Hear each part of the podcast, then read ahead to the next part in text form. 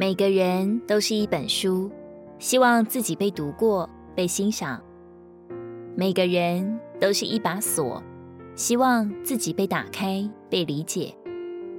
神所赐给我们的生命，乃是合群的生命。弟兄姊妹聚在一起，调在一起的时候，就会格外的喜乐。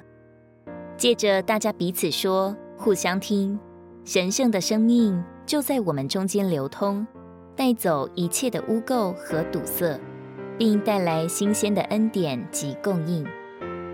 我们很难安安静静地听一个人的诉说，不打断，不插嘴，不外传，不批评。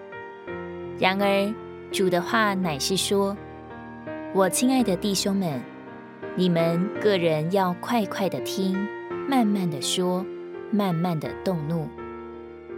听人说话，乃是真正的降卑自己，把自己摆在一边，没有任何的优越感。这是需要忍耐的，是需要付出的，是需要爱的。”尼托生弟兄说：“一个做主工作的人，必须有一个习惯。”就是能听话，不是顺服的听话，乃是坐下来听别人的话，并且听了能懂，甚至要懂得人欲言又止的意思。倾听可不是一件小事，这是真正的爱和关怀，是最实际的顾惜和牧养。愿我们常常在主面前倾心吐意，愿我们的故事有人放在心上。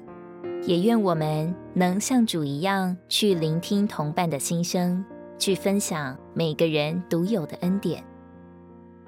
歌罗西书三章十六节，当用各样的智慧，让基督的话丰丰富富的住在你们里面，用诗章、颂词、灵歌彼此教导，互相劝诫，心被恩感歌颂神。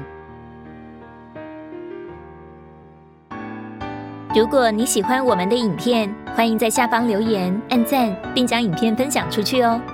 天天取用活水库，让你生活不虚度。我们下次见。